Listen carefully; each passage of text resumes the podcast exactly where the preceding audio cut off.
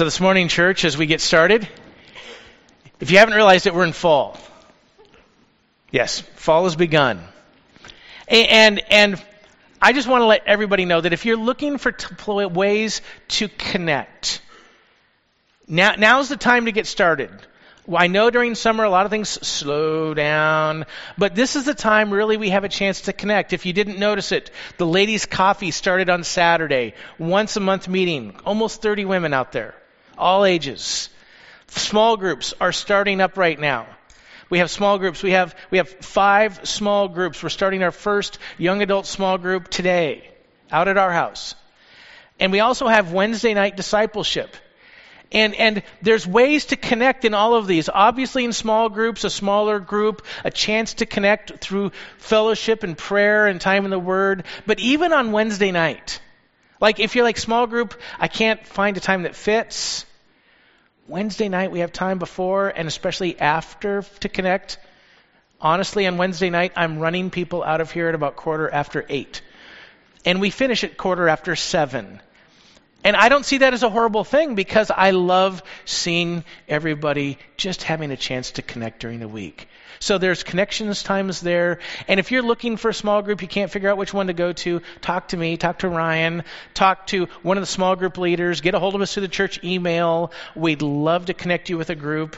And we also want to give you permission. You can, vol- you can actually visit more than one group to figure out how it fits. So, so don't think you're making a commitment just by showing up the first time. So we just believe, we really believe, that we need to be connected as church members. It's not enough for us to merely be intaking content every Sunday morning. We need each other more than we can ever imagine. And these are ways that we can actually have that connectivity together around the gospel of Jesus Christ. So, turning now to the book of Acts. We're turning to a passage that not only records a significant develop in the early, development in the early church, and a passage that introduces us to some of the most significant people in the second half of the book of Acts. These short verses expose us to three ways that faithful Christians have a glorious impact on people both inside and outside the church faithful Christians. You just think about it. Up until this moment in the book of Acts, who has been the center of attention? Who's been leading the charge? Who's been doing almost all the work? Four people? At least if we're just following the names, right? Peter, John, Stephen, and Philip. That, that's who Luke's been telling us about. Four people. In fact, if Luke had ended the book of Acts right after the inclusion of the Gentiles with Peter and Cornelius, if by chance he had just stopped there and said, hey, the gospel has gone to the Gentiles, that's what I wanted you to know, we might be tempted to think that God only uses rock stars. God only uses missionary professionals and ministry professionals to accomplish his work. We might be tempted to think that. But these verses expose us to the amazing way that God uses everyday Christians. And really, that's, that's often our biggest problem in the Christian life to begin with. We feel ordinary. We don't feel extraordinary. We don't feel like we have a lot to offer. And yet we see people just like that being used in amazing ways in our text today. And the first way is that we see is that we see that God is advancing the mission of his church through faithful through the faithful witness of everyday Christians. He's advancing his mission. And how's he doing it? Through the, just the faithful witness of everyday Christians. So let's go to verses 19 through 21 to begin with. Now, those who were scattered because of the persecution that rose over Stephen. Now let's just stop there for a second. No, notice he's kind of cycling back. We've gone all the way forward to Peter, and we've gone up to Cornelius. We've gone up to that. He's kind of he's bringing us all the way back again to the event that happened back with Stephen, and he's kind of resetting the storyline for something that's happening. Those who were scattered because of the persecution that arose over Stephen traveled as far as Phoenicia and Cyprus and Antioch, speaking the word to no one except Jews. But there were some among them, men from Cyprus and Cyrene, who, on coming to Antioch, spoke to the Hellenists also, preaching the Lord Jesus. And the hand of the Lord was with them. The hand of the Lord was with them, and a great number who believed turned to the Lord.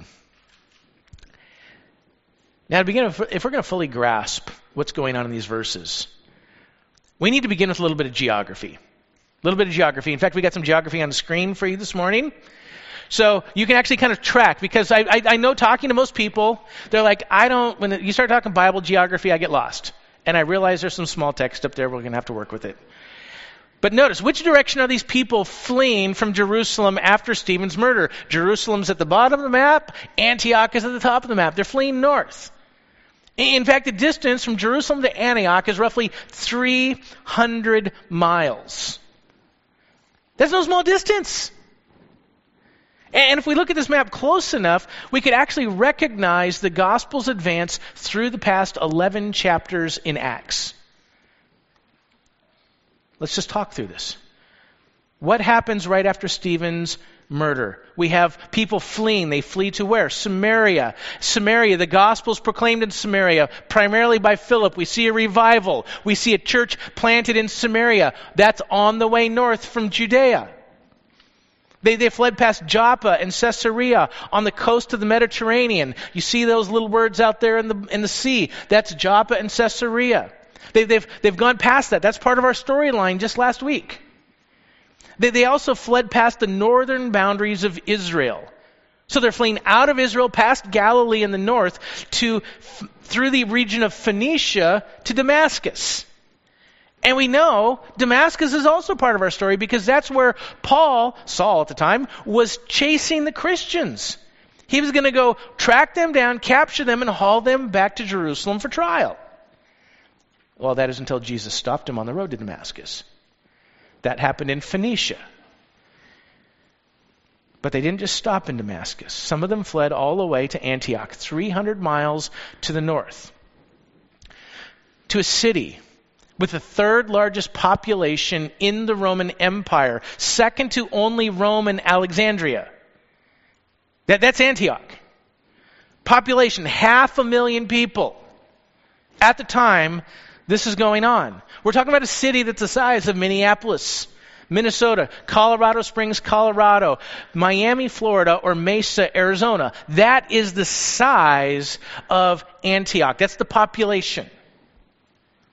So what we see here is that this account is happening in a city. It's no backwater town. It's a prominent center, number one, of, of pagan idolatry. We don't even have time to go through that this morning. And it's also a central hub in the spice trade with easy access to both the Silk Road and the Royal Road. Important place. See, see, in many ways, Antioch is the gateway to the most important cities and countries of the ancient world, whether that be Athens, Rome, or heading all the way out to China in the Far East. And as we'll see very soon, this city of Antioch is going to become the primary launching ground for the gospel into the Gentile world. Prominent location. So, turning to the people, in this very exodus and migration to the north, we witness something about the people of God. What, what's going on is, is that we, we witness the glorious impact that they have on the people around them. Notice Luke, again, he's not following the rock stars of evangelism. He's focusing on the way that ordinary, even persecuted believers are actively spreading the gospel. That's his point.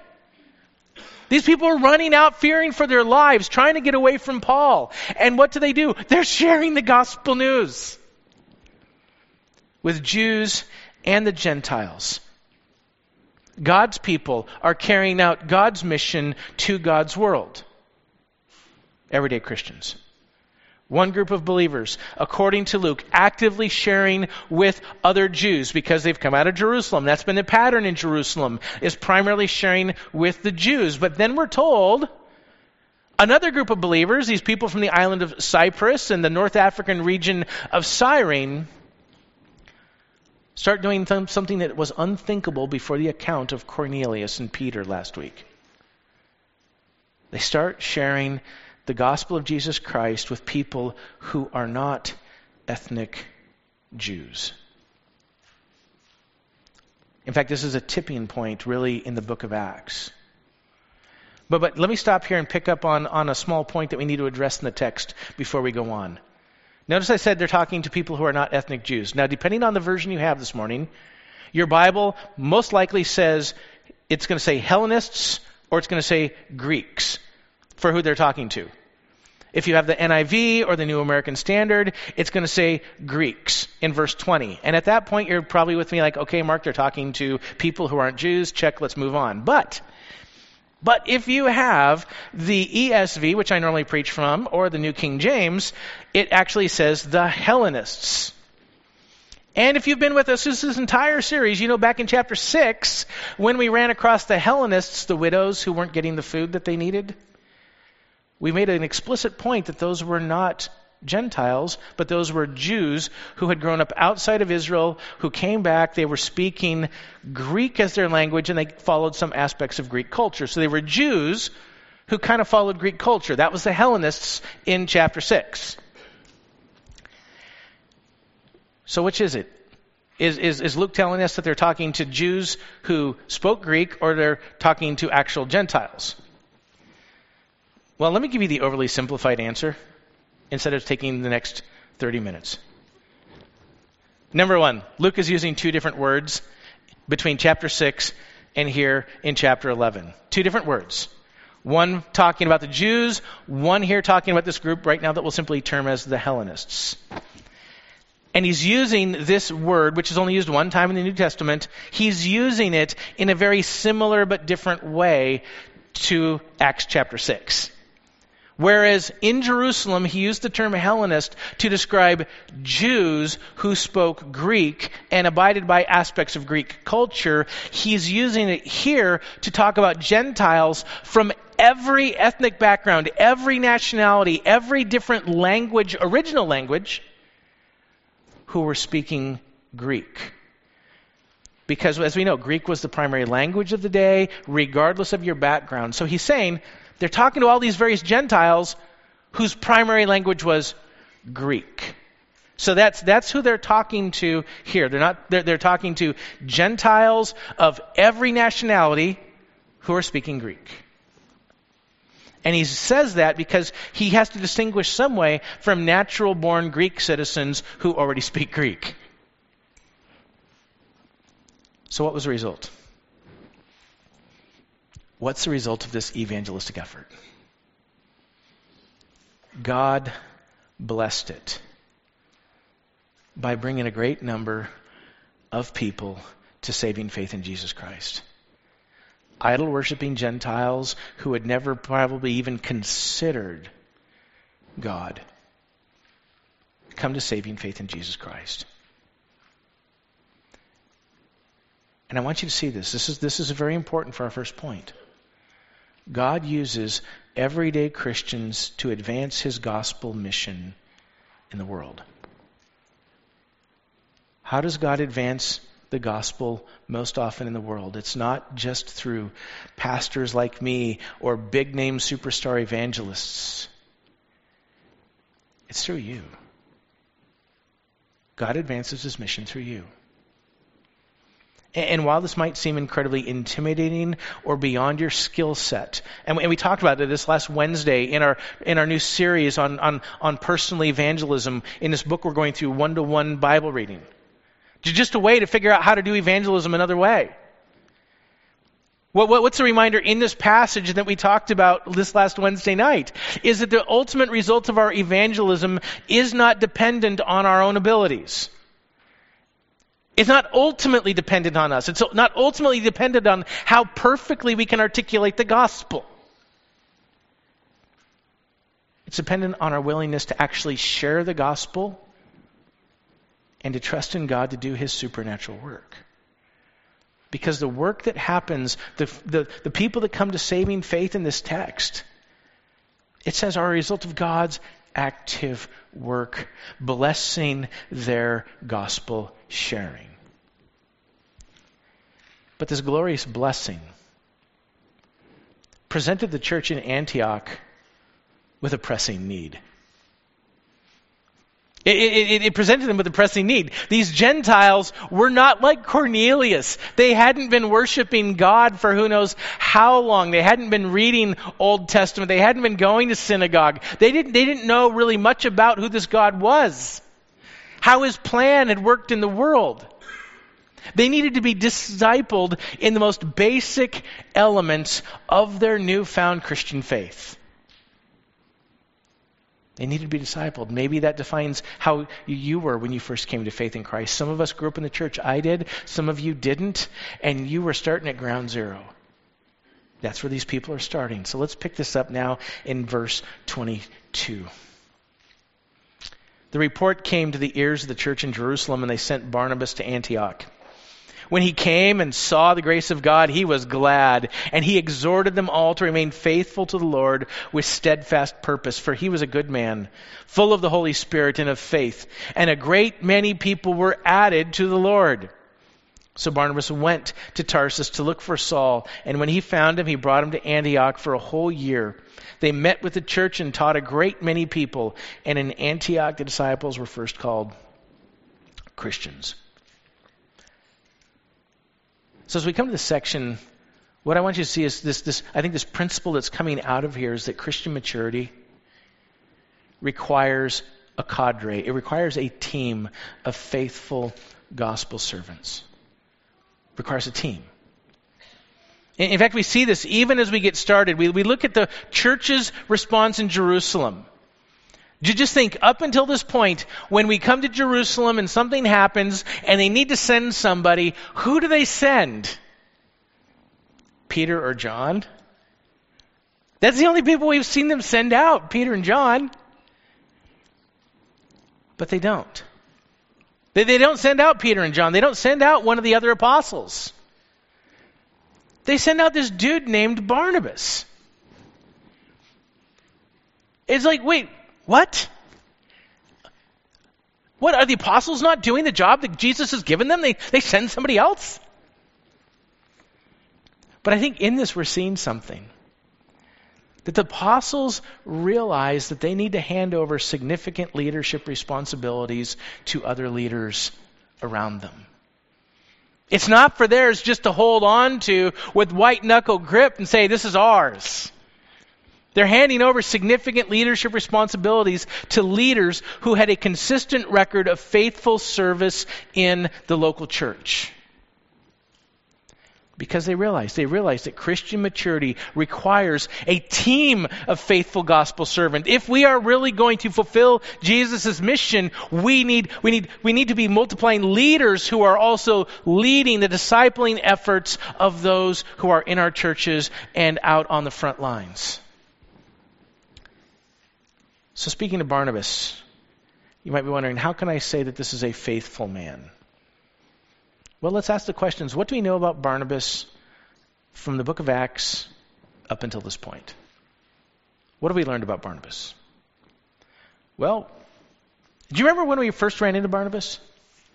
Think back. When did we first run into Barnabas? We actually ran into Barnabas right before Ananias and Sapphira. In fact, there's a comparison between the proper way to give and the wrong way to give. Barnabas, Ananias, and Sapphira, right? Acts chapter 4, verse 36. Then Joseph, who was also called by the apostles Barnabas, which means son of encouragement. This guy had a nickname.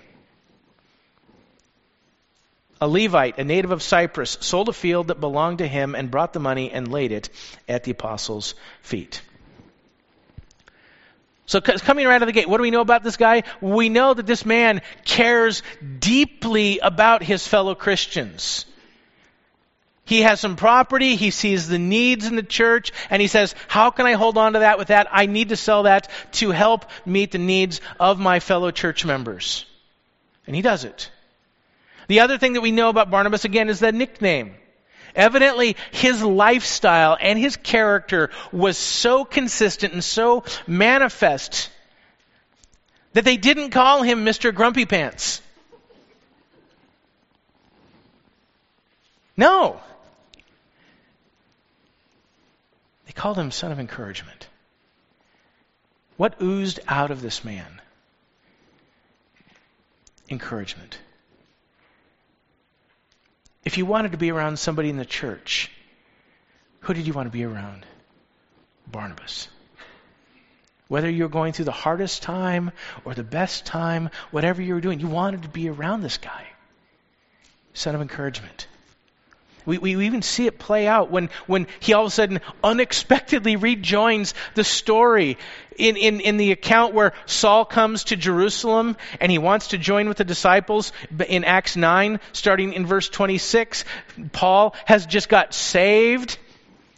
And he comes to Jerusalem, speaking of Paul. And when he came to Jerusalem, he attempted to join the disciples. And they were all afraid of him. And they didn't believe he was a disciple.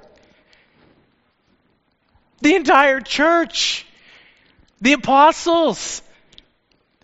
They're running for the hills. They don't trust him. Verse 27. But Barnabas took him and brought him to the apostles and declared to them how on the road Paul had seen the Lord who spoke to him and how at Damascus he had preached boldly in the name of the Lord. That's Barnabas. That's Barnabas.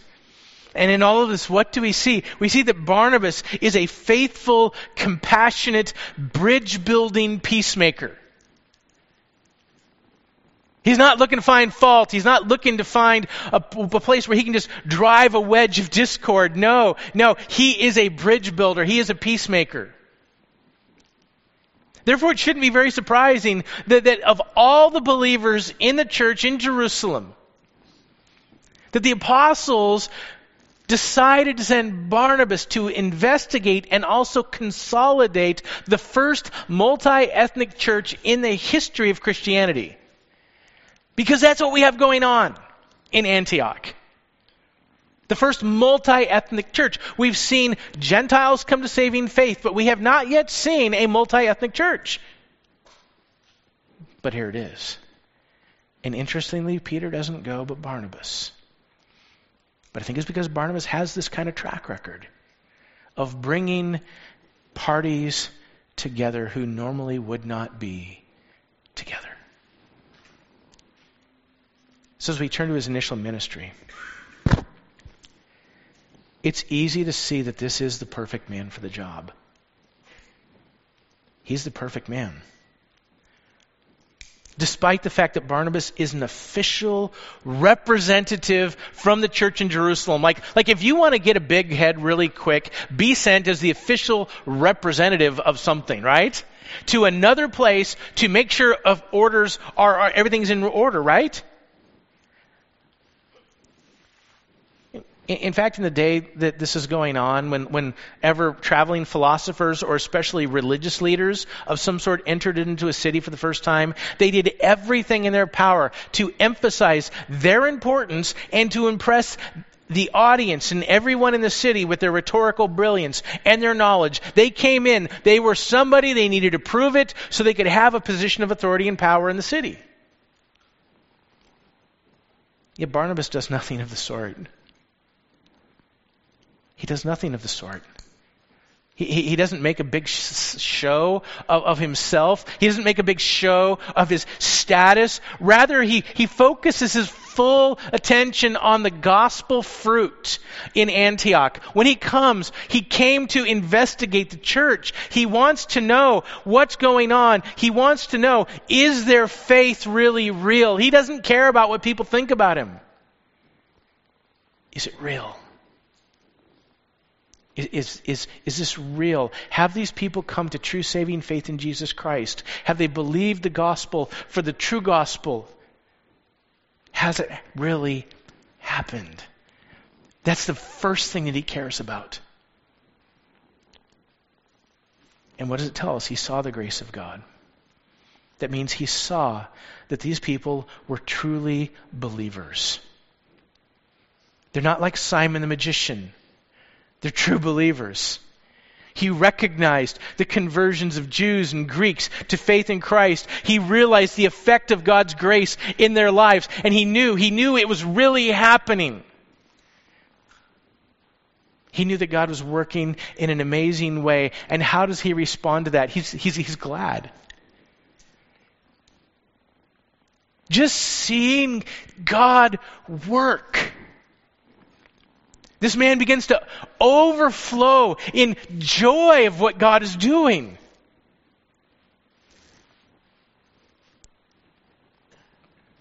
Does it just make you overflow with happiness and delight to see God work? He's always working. But he's overflowing with joy at the work of God that he had no part in.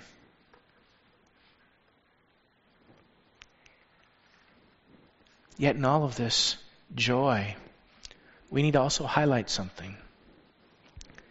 The situation in Antioch was far from perfect. Far from perfect in Antioch.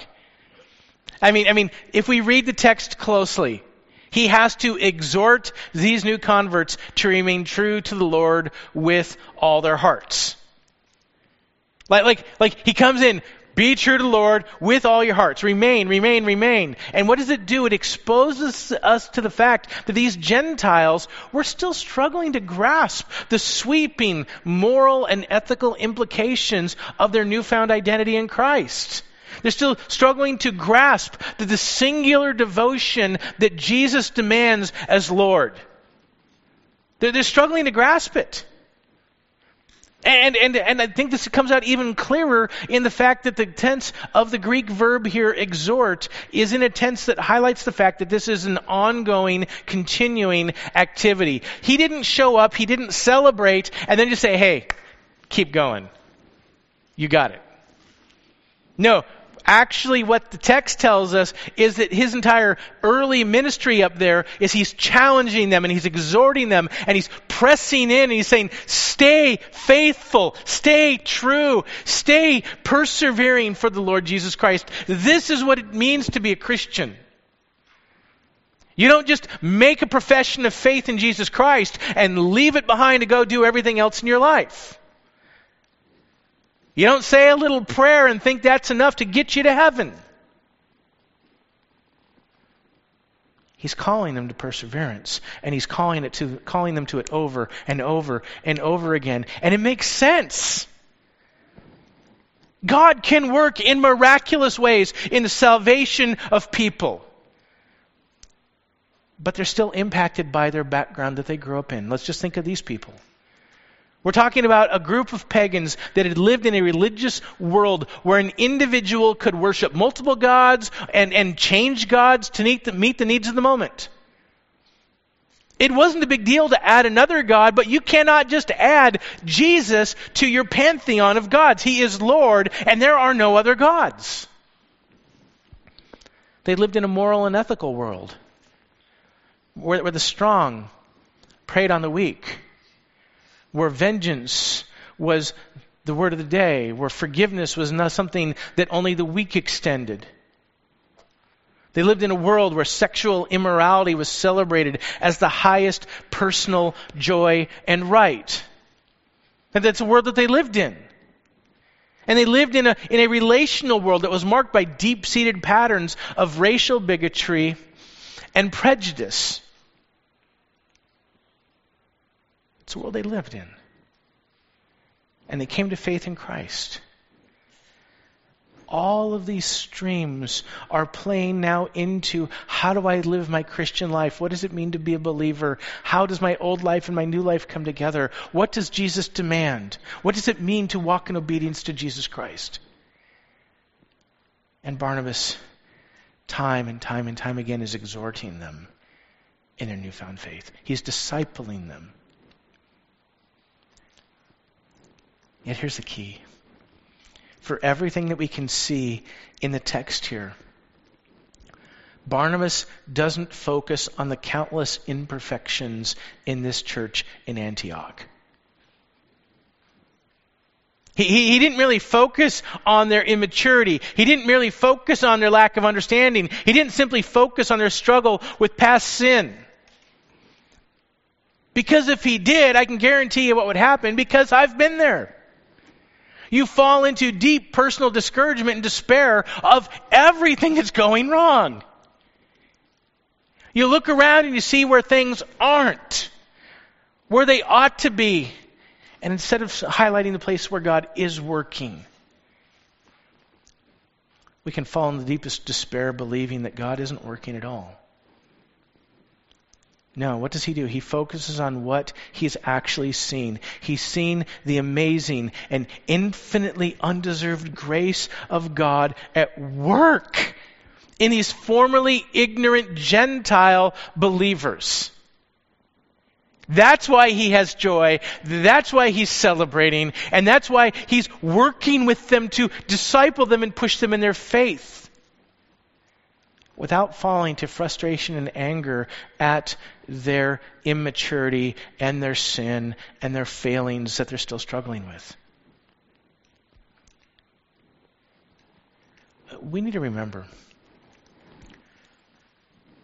conversion is messy.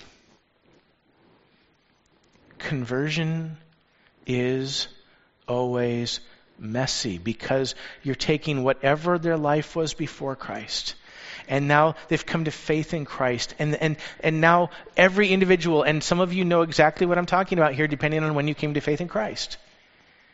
It takes time to work through all of it to figure out how does this submit to, how do I submit all of this to Jesus Christ? What does he truly say about these areas of sin? Well, how about these areas of obedience? It takes time. And it's messy. And that's why discipleship is so important. That's why we don't want to just see people come get saved and then just slap them in the pews. We want to see them grow. That's why we provide various avenues of discipleship in our church. And what's the result of this? Work that Barnabas is doing. Verse 24 And a great many people were added to the Lord. Even more people come to faith in Jesus Christ. Now, let me point out something in this development that's easy to overlook in this really short text the text does not tell us that Barnabas began an evangelistic campaign in Antioch like Philip did in Samaria. It's clear. Philip is out preaching open air. He's drawing big crowds. People are coming to saving faith in Jesus Christ. And for everything that we can see in the text, we're told that Barnabas is focusing his ministry on believers primarily, and he's challenging them to remain faithful to the Lord with a steadfast purpose. And what's the result of him challenging these people to grow in their faith? What's the result of him discipling them? More and more people are coming to faith in Jesus Christ. Now, I take this to mean that these conversions are not primarily the product of Barnabas's evangelism, but the continuing and expanding evangelism of the everyday Christians in Antioch. He's spurring them on, and they're continuing to do, the original ones continuing to do, and the new Christians are now taking on what the original ones were doing, and they are sharing it as well. Because everything we see here is that Barnabas is discipling and equipping these believers for both their spiritual maturity and their mission in Jesus Christ. And these are, these are people who've been Christians for weeks or months. They're not saying, well, I need, I need 10 more years of discipleship at church before I can share Jesus with my friend. They're, they're, they're sharing Jesus weeks, days after they get saved. And it's just neat to see that this, the pattern of organic evangelism is not replaced here in Antioch by professional evangelism. Rather, the training and discipleship ministry of Barnabas seems to be fueling and expanding the pre existing evangelistic efforts in these everyday disciples. And God does an amazing work. Not because these people were apostles, not because they had been with Jesus, not because they had seen miracles, but God is working through their faithful proclamation of the gospel.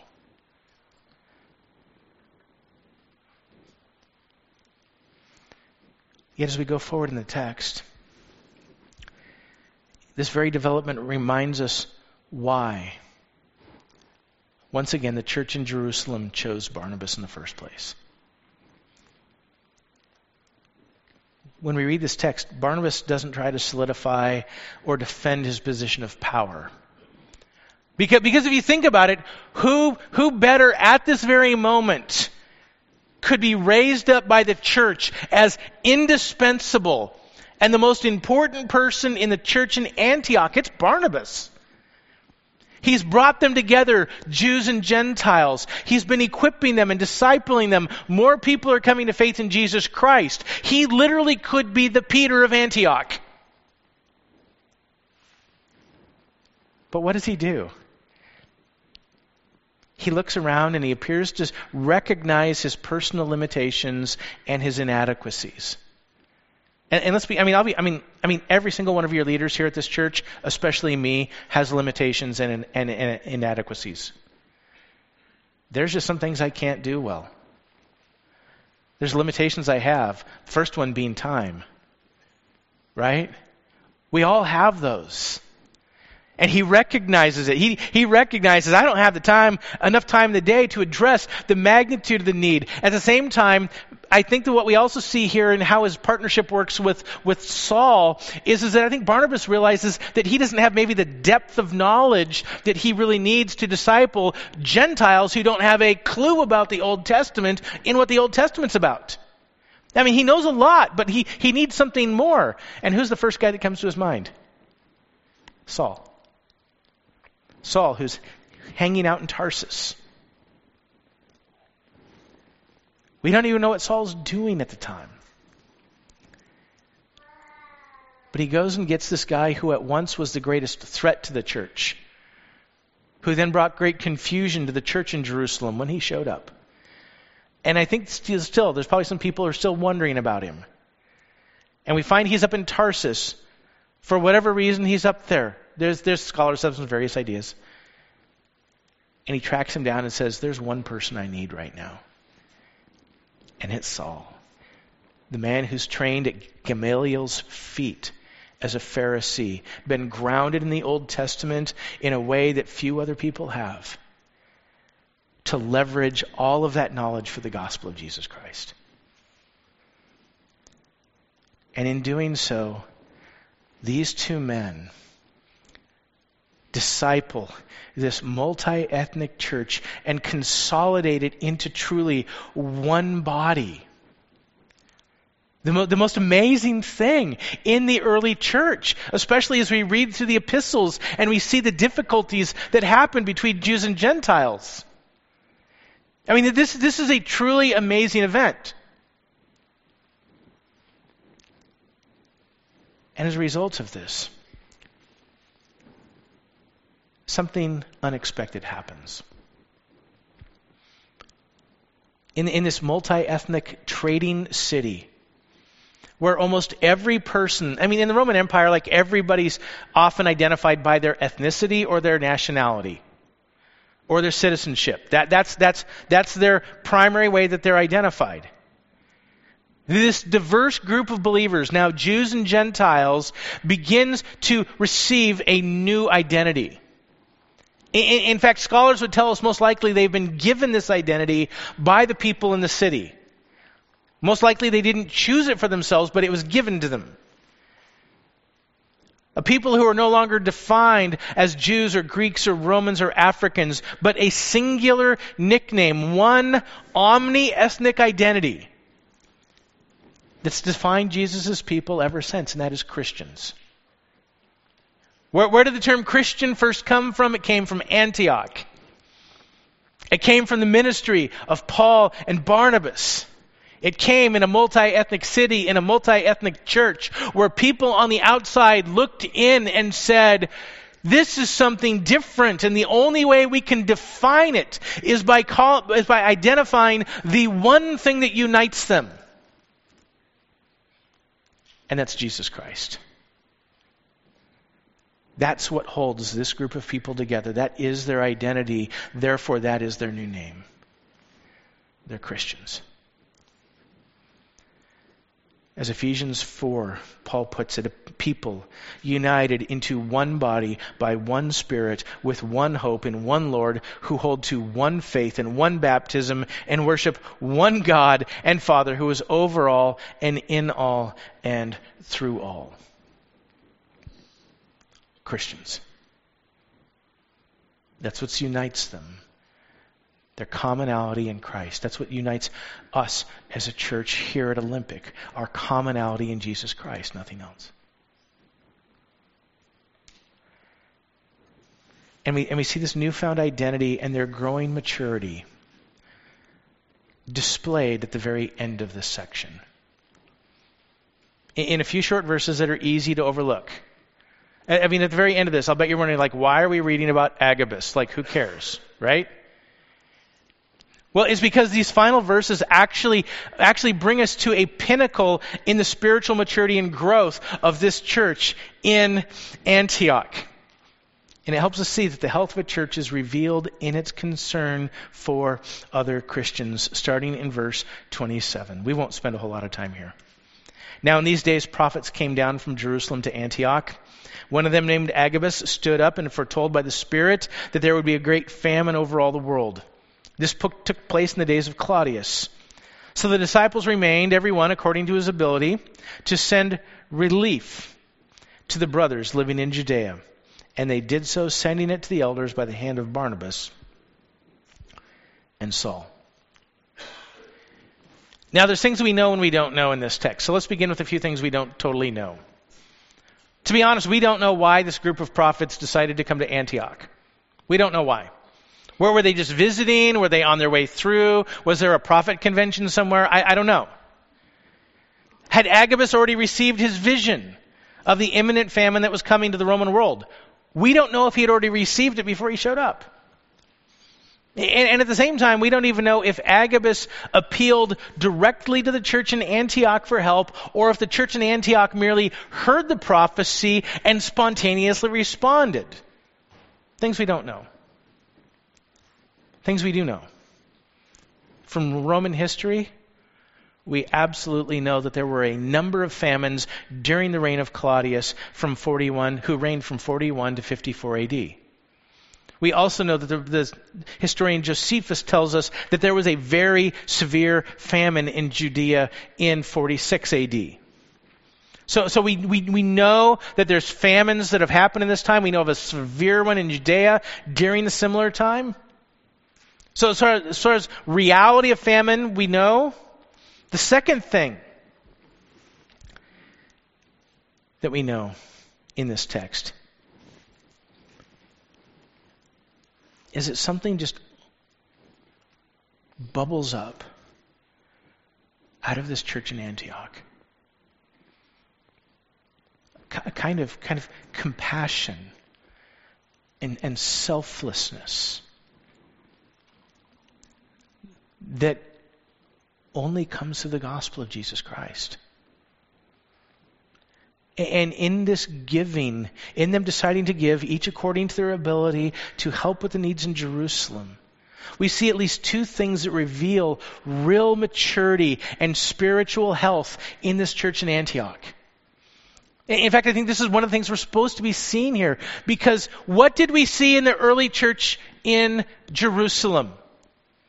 In fact, it happened when Barnabas shows up on the scene. The church is selling their personal goods to meet the needs of fellow church members in the church.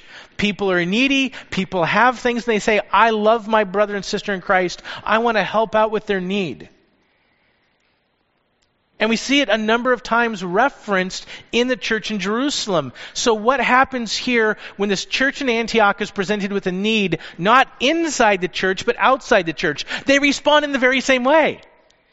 We're supposed to see a correlation between what the early church did in Jerusalem and what Antioch is doing for the church in Jerusalem. They're merely doing what churches are supposed to do. This is, this, is, this is evidence that they're actually, truly walking in obedience and they're growing in their maturity in Jesus Christ. It's evidence, it shows it. it it's, it's a mirror. The second thing is, it shows the maturity in that their giving is not motivated by their ethnic or national identities. This isn't a Jewish church giving to another Jewish church. This isn't a, a Gentile church giving to another Gentile church. It, no, it, it, it's, a, it's a mixed church and a multi-ethnic church giving to mostly and expressly Jewish church in Jerusalem. And they're doing it because they have a commonality in Jesus Christ. They have a heartfelt concern for their physical needs. This church that was known as Christians in Antioch because of their commonality in Jesus Christ also realizes that they have a commonality with their fellow Christians who have not even been called that yet in Jerusalem. They're one in Christ. And they want to be a part of the solution. As Christ himself said, By this the world will know that you're my disciples, that you love one another. And we, it's interesting that we see that love flow financially first from the Gentile to the Jewish world, not the Jewish to the Gentile world. That says a lot. So let's bring some things to a close this morning. As you see, we, we have a number of different themes we could lean on as we close. I, would like to focus on just one. I, I want to focus on just one. And just begin by asking a question. How do you typically respond to the deficiencies and needs of our ever imperfect church? How do you typically respond to the deficiencies and needs of our ever imperfect church. Because we are ever imperfect. We'll never be perfect until Jesus comes, but by God's grace, we'll be, we'll be growing. The question so, so, how do you respond? Are you prone to see the grace of God for everything that He's doing today in our church and to be glad and celebrate and encourage the good things that He's doing, both broadly in our church and in the individual lives of Christians? Even though we still have a number of needs, are you prone to look and see the good things that He is doing? We have a God who's never, who, who doesn't stop working. He's working in people's lives. There, there's always multiple reasons to celebrate and be glad in our church.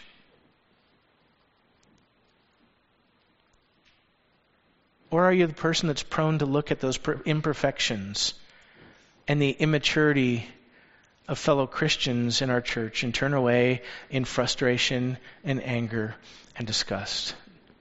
And just, just be like, I realize that's the two ends of the spectrum and that your, your response might land in between those. But how do you typically respond? Where does your heart go? And be honest, where does it go? Because I think the ministry of Barnabas points us to two positive responses. I think it points us to two positive responses. One, it's always right and proper to honestly assess our strengths and weaknesses as a church. It's always right. It's always proper. We, we need to know where we're at. We need to, we want to see what God is doing. If we're blind to that, we're going to lose hope really quick.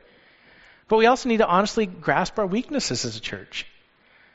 The, the, the, key that we see in Barnabas here is that he doesn't blindly focus on only the good or only the bad. And same with us. We can't only highlight the things that make us frustrated and angry all the time and ignoring the things that God is doing. We, we need to be a church that sees and celebrates, and individual Christians that see and celebrate the countless ways that God is actively working in our church and in our church members today because He is. He's working. And at the same time, we need to actively consider how we can address the discipleship needs in our congregation so that we can continue maturing as Christians. We want both. We need both. We, we can't just celebrate good and, and, and hope that it'll overcome the things that need to be addressed. No. How, how does Barnabas address them? He addresses them through discipleship and engagement. The second thing we see we need to recognize the truth that healthy, growing, Christ exalting churches require at least two things, and that is continual discipleship. Our bread and butter daily teaching ministries, continual discipleship. We need it. We can't stop. We can't get to a place where we think we've attained it. We need to be looking at the various ways we need to equip where we're weak. I mean, one of the reasons why we're actually doing this course on evangelism with our adult discipleship on Wednesday night. But the second thing we also need is we need an ever expanding team of faithful gospel servants to serve at every level of church life. We need other people. We need both. We, we, we can't just always look to other people to accomplish the things that need to be done. And, and, and let me just say, like, I am just so thankful for everyone who stepped up in, the, in this past months getting ready for fall. I mean, I'm just so encouraged. Leaders leading our small group efforts, leaders who've stepped up to staff Wednesday night discipleship.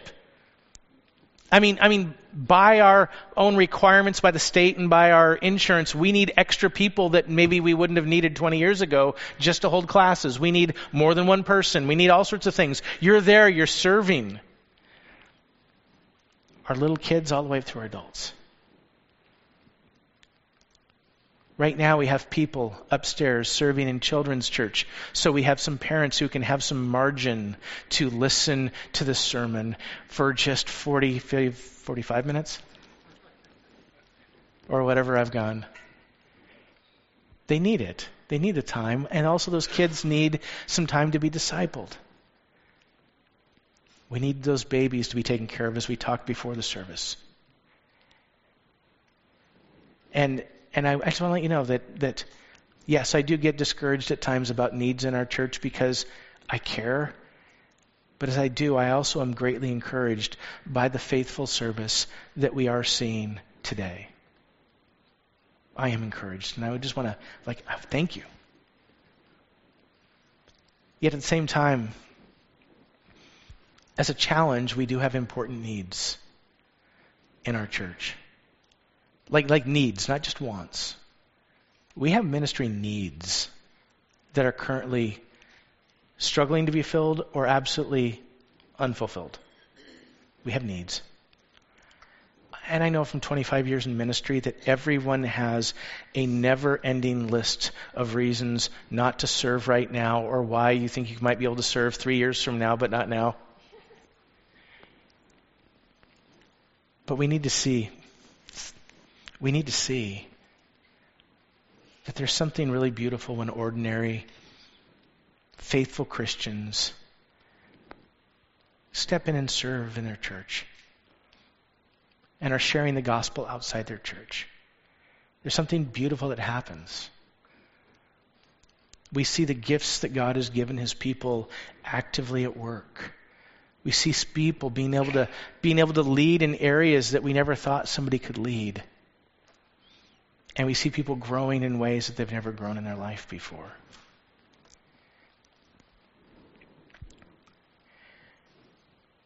See, the reality is, is that you, Christian, are more important to the health of our church, and you are more important to the mission of God in the world than you could ever imagine. You are.